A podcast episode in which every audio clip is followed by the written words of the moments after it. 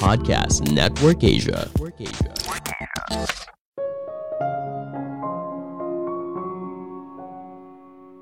Hidup di era sekarang sudah jauh berbeda. Berubah dari sesuatu yang rumit menjadi sesuatu yang kompleks. Halo semuanya, nama saya Michael. Selamat datang di podcast saya, Sikutu Buku. Kali ini saya akan bahas apa keahlian yang harus kita miliki di era yang sulit diprediksi. Ini merupakan rangkuman dari video TED Talk Margaret Havernan yang berjudul The Human Skills We Need in an Unpredictable World dan diolah dari berbagai sumber. Di era sekarang, kita boleh dibilang semakin bergantung dengan teknologi. Hal ini sebenarnya tidak salah juga. Teknologi membantu manusia di banyak aspek kehidupan.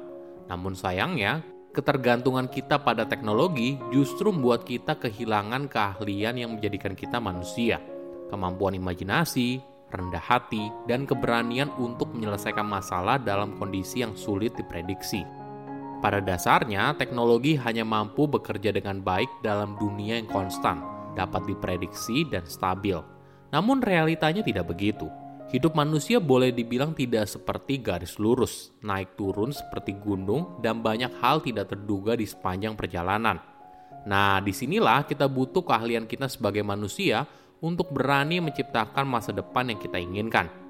Sebelum kita mulai, buat kalian yang mau support podcast ini agar terus berkarya, Caranya gampang banget. Kalian cukup klik follow. Dukungan kalian membantu banget supaya kita bisa rutin posting dan bersama-sama belajar di podcast ini.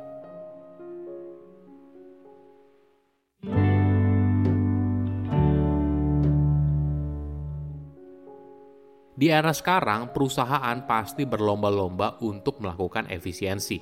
Kata ini boleh dibilang menjadi kredo dalam menjalankan sebuah bisnis. Tidak aneh apabila perusahaan lalu mulai menggunakan teknologi. Misalnya, sebuah teknologi yang menentukan siapa mengerjakan apa dan berapa lama di sebuah supermarket.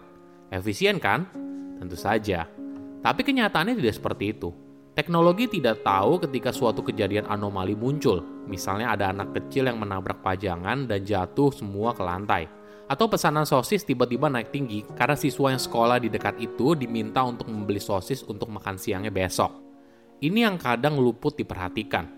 Di era sekarang, dunia semakin sulit terprediksi. Misalnya, perusahaan yang sukses besar di tahun ini bisa saja sudah tidak ada lagi dalam tiga tahun karena kompetisi yang semakin ketat.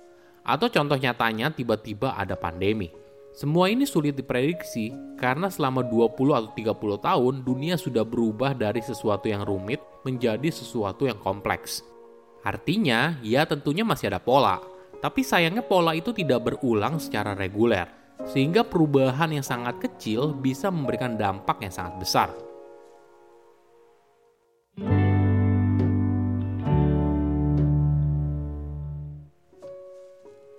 Dunia saat ini menjadi sangat sulit untuk diprediksi. Para ahli dan peramal cuaca ragu untuk memberikan prediksi apa pun di atas 400 hari. Bank of England bilang kalau di masa depan akan ada krisis ekonomi, namun mereka tidak tahu kapan dan kenapa. Kita tahu perubahan iklim itu nyata, tapi kita tidak bisa memprediksi kapan terjadinya kebakaran hutan yang besar atau akan terjadinya banjir yang sangat besar.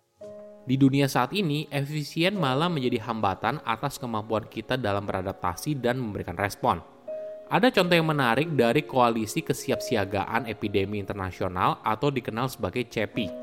Pandemi kali ini menyadarkan kita banyak hal. Kita menganggap dengan perkembangan dunia yang begitu pesat, kita merupakan spesies yang paling tangguh. Namun pandemi ini saya rasa membuat manusia jadi rendah hati.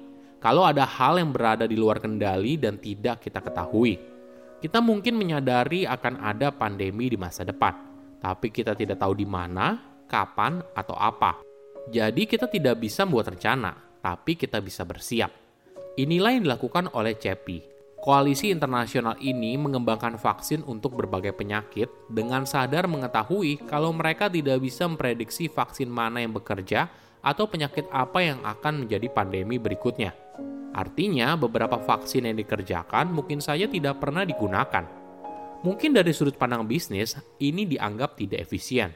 Tapi hal ini penting. Kenapa? Karena kita jadi punya pilihan dan tidak bergantung hanya pada satu solusi. Poin lain yang penting, kesiapan kita dalam menghadapi pandemi sangat bergantung dari manusia yang saling mengenal dan percaya satu sama lain. Namun tentu saja hubungan itu butuh waktu untuk dibangun.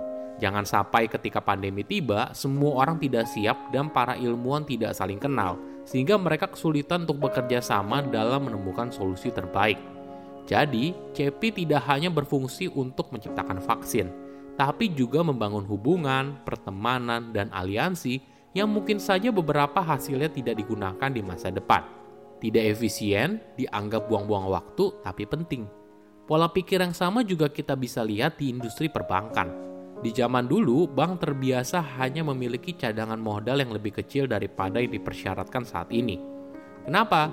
Jika bank terlalu efisien, artinya mereka berusaha sebisa mungkin memegang cadangan uang sekecil mungkin tapi di sisi lain, hal ini membuat bank jadi rentan ketika terjadi krisis ekonomi.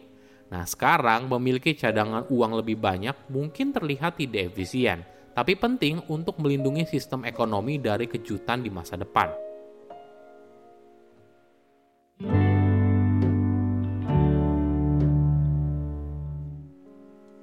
Bagaimana jika kamu terjebak dalam sebuah sistem yang keras kepala? sistem yang mengagung-agungkan efisiensi di atas segalanya. Mulailah dengan sebuah eksperimen. Di Belanda, jasa perawat yang datang ke rumah sering kali dijalankan seperti sebuah sistem di supermarket. Misalnya sebuah pekerjaan yang waktunya sudah terstandarisasi dan dijadwalkan dari menit ke menit. 9 menit di hari Senin, 7 menit di hari Rabu, dan sebagainya. Perawat tentunya tidak menyukai sistem ini hingga salah satu dari mereka bernama Josh the Block menawarkan sebuah eksperimen. Karena setiap pasien itu berbeda dan kita tidak tahu 100% apa yang mereka butuhkan, bagaimana bila kita berikan keputusan itu kepada perawat yang sedang bekerja? Tentunya ide ini terlihat sembrono, namun hasil berkata lain. Josh menemukan pasien menjadi lebih baik dari setengah periode waktu rata-rata dan biaya menurun hingga 30%. Tentunya hal ini sulit diprediksi jika kamu hanya duduk di depan komputer dan membaca laporan. Di Inggris, salah satu tim rugby terkenal bernama Saracens punya program yang unik. Manajer dan pelatihnya menyadari kalau latihan fisik yang mereka gunakan dan dibantu laporan berbasis data lama-kelamaan menjadi generik. Semua tim melakukan hal yang sama. Jadi mereka mencoba sebuah eksperimen mereka lalu membawa satu tim untuk outing, bahkan di musim bertanding untuk bermain ski dan melihat proyek sosial di Chicago. Tentunya proyek ini mahal, menghabiskan waktu, belum lagi ada risiko cedera ketika bermain ski. Tapi hasilnya justru menarik. Para anggota tim kembali pulang dengan ikatan loyalitas dan solidaritas yang baru.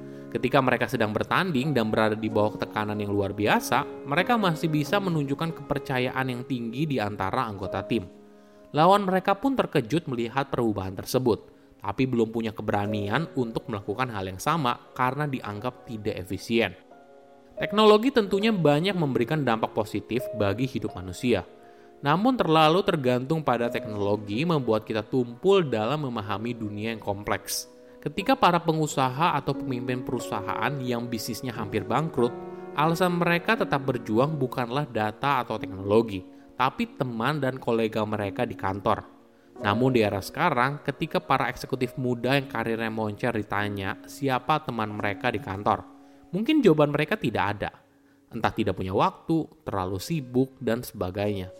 Namun pertanyaannya, siapa yang akan memberikan kamu imajinasi, stamina, dan keberanian ketika badai datang? Saya undur diri, jangan lupa follow podcast Sikutu Buku. Bye-bye.